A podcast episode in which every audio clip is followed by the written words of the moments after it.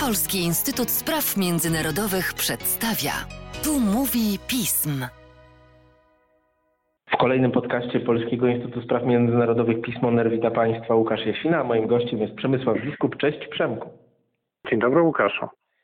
Pora na swoją kronikę brytyjską. Już dawnośmy się nie słyszeli, a, a dużo się ciekawego dzieje w Zjednoczonym Królestwie. Na początek bardzo proste pytanie. Jak zwykle, mam nadzieję, odpowiedź będzie nieco bardziej skomplikowana niż moje pytanie. Przemku, o co chodzi w sprawie Cummingsa? No właśnie, to jest e, nie, niesamowicie ciekawa sprawa.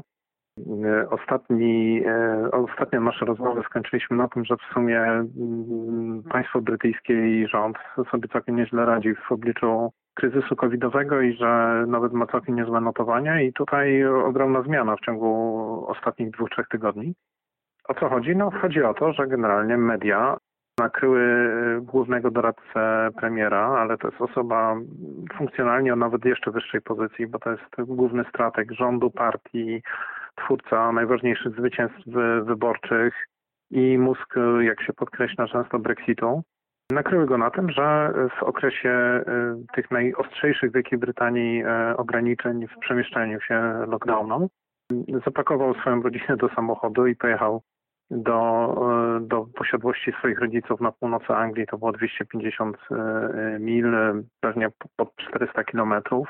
No i tam się izolował, ale ta izolacja też chyba nie była taka doskonała. Teoretycznie mieli na, na terenie tej posiadłości do, do swojej dyspozycji dom, ale też był widywany jak spacerował po tym terenie, z tym, że teoretycznie to jest ciągle prywatny teren. No ale to, to co ostatecznie wzbudziło największe kontrowersje i w zasadzie bardzo słabo udaje się obronić e, w świetle obowiązujących wtedy zasad, to jest e, tak zwana jazda testowa do zamku oddalonego jakieś 50 km od tego miejsca, co szczególnie kuriozalnie brzmi, przetestować, czy ma odpowiednio dobry wzrok, żeby móc wrócić samochodem do Londynu. Innymi słowy, 100 km po okrętych wiejskich drogach, żeby przetestować, czy ma się, y, czy ma się wzrok. Oczywiście z czteroletnim dzieckiem na pokładzie. Świetna sprawa. Więc y, y, reakcja społeczna i polityczne reakcje były bardzo, bardzo silne. W, pierwszym, w pierwszych dniach, jak były ujawniane poszczególne fakty, one nie były od razu, tylko to było takie, takie budowanie napięcia, no to zerwał się ogromne, ogromny taki wicher, których usiłował zdmuchnąć e, Cummingsa z jego pozycji. No i dodam, że Johnson ostatecznie przyjął, że będzie bronił, bardzo twardo bronił e, Cummingsa i zaprzęgł do tego e, wszystkich ministrów. Co jest o tyle ciekawe, że część, znaczy, że ta, ta, ta, ta pozycja musiała się też przeciwstawić opinii części posłów partii konserwatywnej. Około 40 posłów partii rządzącej też domaga się dymisji, dymisji Cummingsa. Czyli rzeczywiście poważna sprawa i i, paradoksalnie bardzo dobrze świadczy ta akurat o Wielkiej Brytanii. Trochę nawiąza się jednak do tego, o czym mówiliśmy wcześniej, bo dowodząca szacunku dla instytucji. Ale tutaj pytanie najważniejsze. Jak radzi w tej sytuacji Boris Johnson, który miewa bardzo różne podejście do tego typu kwestii, jak wiemy z przeszłości? No właśnie i tutaj ujawnia się cała taka, może, może być skomplikowana siatka różnego rodzaju połączeń, które w pierwszej chwili nie są aż tak oczywiste.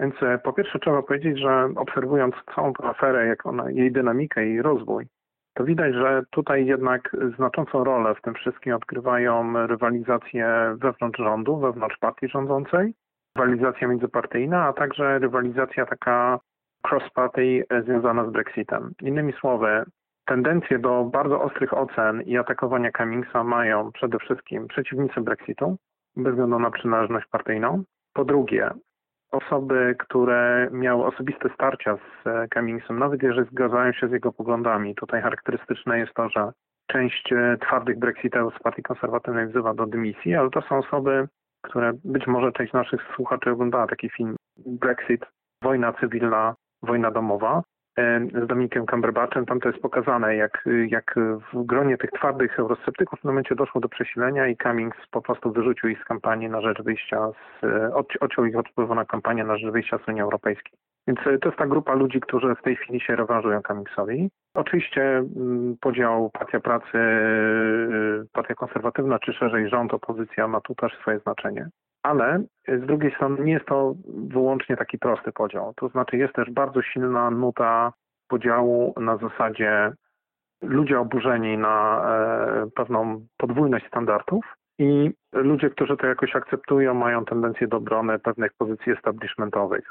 To jest jedna rzecz. Druga to to, że ewidentnie też widać e, pewną brutalną grę, właśnie taką medialną, ale też e, wewnątrzpartyjną. To znaczy najprawdopodobniej informacja o tym, że Cummings był poza Londynem w pewnym okresie, do mediów zasadniczo wyciekły z wnętrza rządu lub wnętrza partii. Po drugie, w tym szczycie e, całej tej rozgrywki media, w tym media publiczne, na przykład BBC w osobie pani Maitlis, zajęły bardzo konfrontacyjną postawę, e, podczas gdy zwłaszcza media publiczne są zobowiązane do oddzielania komentarzy od informacji i tutaj została przekroczona ta, ta granica, a również komentarze powinny być zbilansowane. To, jest, to wynika po prostu z brytyjskiego ustroju medialnego, z zasad prawa.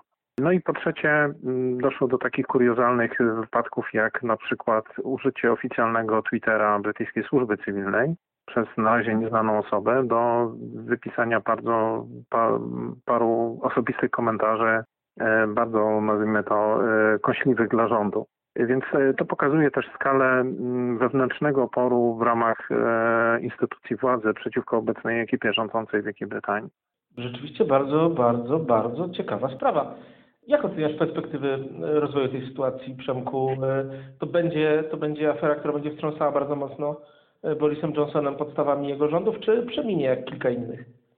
Za wcześnie stwierdzić, jak to na pewno zagra. Natomiast e, moim zdaniem już teraz można powiedzieć, że to ma taki potencjał, o jakim wspomniałeś. E, to znaczy, to rzeczywiście może być jeden z punktów zwrotnych w dziejach tego rządu. Natomiast jak to się ostatecznie rozegra, wynika z tego, że mamy w tej chwili bardzo gęsty kalendarz dużych wydarzeń politycznych i Cummings jako z jednej strony główny strateg, ale z drugiej strony tak się często o nim mówi CEO rządu, czyli taki e, Chief Executive Officer, czyli główny, główny administrator, główna osoba, która spina bardzo wiele działań e, wykonawczych. Jest naprawdę absolutnie e, niezbędny Johnsonowi. Stąd myślę, że zresztą ta, ta, ta determinacja w obronie Cummingsa. I nawet jeżeli ta dymisja nastąpi na przykład za parę miesięcy, to e, ona po prostu nie może e, nastąpić w tej chwili. E, jeżeli Johnson ma uratować reputację swojego rządu jako pewnej siły sprawczej tak, w polityce brytyjskiej, jest, przypomnijmy, jakie są najważniejsze rzeczy. Po pierwsze, opracowanie i implementacja świeżo rozpoczętego od, od dzisiaj programu wychodzenia z lockdownu. Po drugie, znalezienie odpowiedzi, adekwatnych odpowiedzi społecznych, fiskalnych, ekonomicznych, budżetowych na kryzys gospodarczy, który za chwilę uderzy Wielką Brytanię w wyniku, jako skutek po prostu całego tego zamieszania covidowego. Zresztą to jest sytuacja typowa dla państw europejskich, nie, nie tylko dla Wielkiej Brytanii. Do tego dochodzi ważniejsze pół roku przypuszczalnie w dziejach Brexitu. Mamy do końca czerwca y, y, czas na ewentualne przedłużenie negocjacji. Tutaj y, Cummings jest postrzegany przez Johnsona i przez wszystkich Brexiterów jako w zasadzie gwarant tego, że nie będzie żadnych przedłużeń. I to, y, to jest kwestia absolutnie fundamentalna dla wiarygodności Johnsona w oczach jego własnych wyborców. A jednocześnie Johnson ciągle ma nadzieję, że uda się mimo wszystko taką twardą postawą przekonać Unię Europejską do szeregu ustępstw, co z kolei powinno umożliwić zawarcie umowy. I ta umowa z kolei wpłynie łagodząco na, na, na skutki tego kryzysu covidowego. I tutaj w tych wszystkich kombinacjach, no oczywiście rola Cummingsa, tak jak, jak ją opisałem, jest, jest, jest, jest kluczowa i jest niezbędna. Natomiast pojawiły się komentarze, że sam Cummings wielokrotnie podkreślał, że on, on nie jest kimś, kto będzie chciał być w rządzie w nieskończoność i że tak naprawdę ten, ta perspektywa następnego pół roku do końca grudnia, kiedy miałby się już ostatecznie zamknąć proces Brexitu, to jest też pewna naturalna granica jego bytności w rządzie, którą, o której on nawet już rok temu czy, czy e, mówił, kiedy w lipcu był angażowany do, e, przez Borisa Johnsona jako wtedy kandydata na przywódcę Partii Konserwatywnej, jako jego taka, można powiedzieć, prawa ręka. Inna sprawa, która e, dotyka bardzo wiarygodności brytyjskiego premiera, sprawa, do której akurat zawsze wracamy w Twoich podcastach brytyjskich. Co nowego na froncie negocjacji unijno brytyjskich. Zdaje się, że coś się szykuje i to całkiem niedługo. No właśnie, tak. Jutro rozpoczyna się ostatnia runda negocjacyjna na poziomie głównych negocjatorów, czyli Davida Frosta i Michela Barnier. e, która najprawdopodobniej ostatecznie potwierdzi, że nie ma szans na e, porozumienie w oparciu o obecne mandaty polityczne obu stron.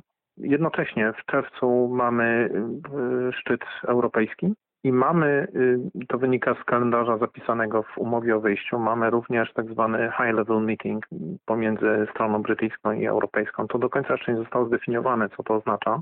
Wiadomo, kto to będzie E. kimś, kto będzie na tym high levelu.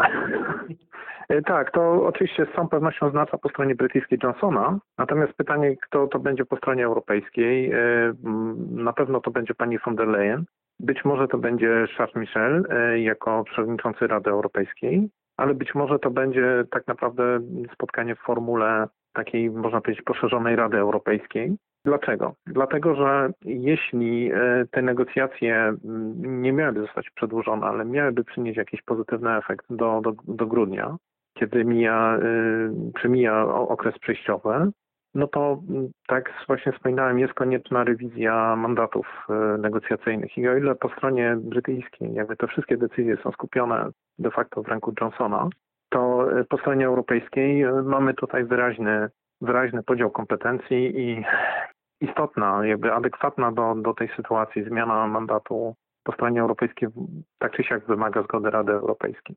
Więc zobaczymy, ale najbliższe mniej więcej cztery tygodnie zdecydują o tym, co się będzie działo przez następne pół roku. I z tego, co widzimy w tej chwili, najprawdopodobniej ta decyzja będzie wyglądała w ten sposób, że nie ma przedłużenia, musimy się zamknąć z e, dopięciem tej umowy z negocjacjami następnie jej ratyfikacją w sześciu miesiącach, a to oznacza no już wtedy, można powiedzieć, e, sprint na 100 metrów w świecie negocjacji międzynarodowych.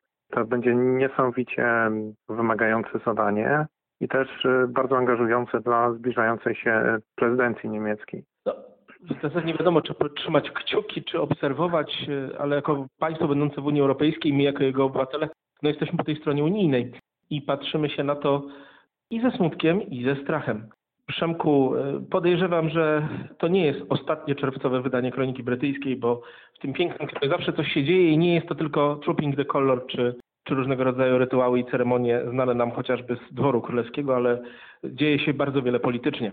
I dzięki, dziękuję Tobie jak zwykle za to, że nam to wszystko jakoś wytłumaczyłeś. Dzięki Łukaszu za bardzo ciekawą rozmowę.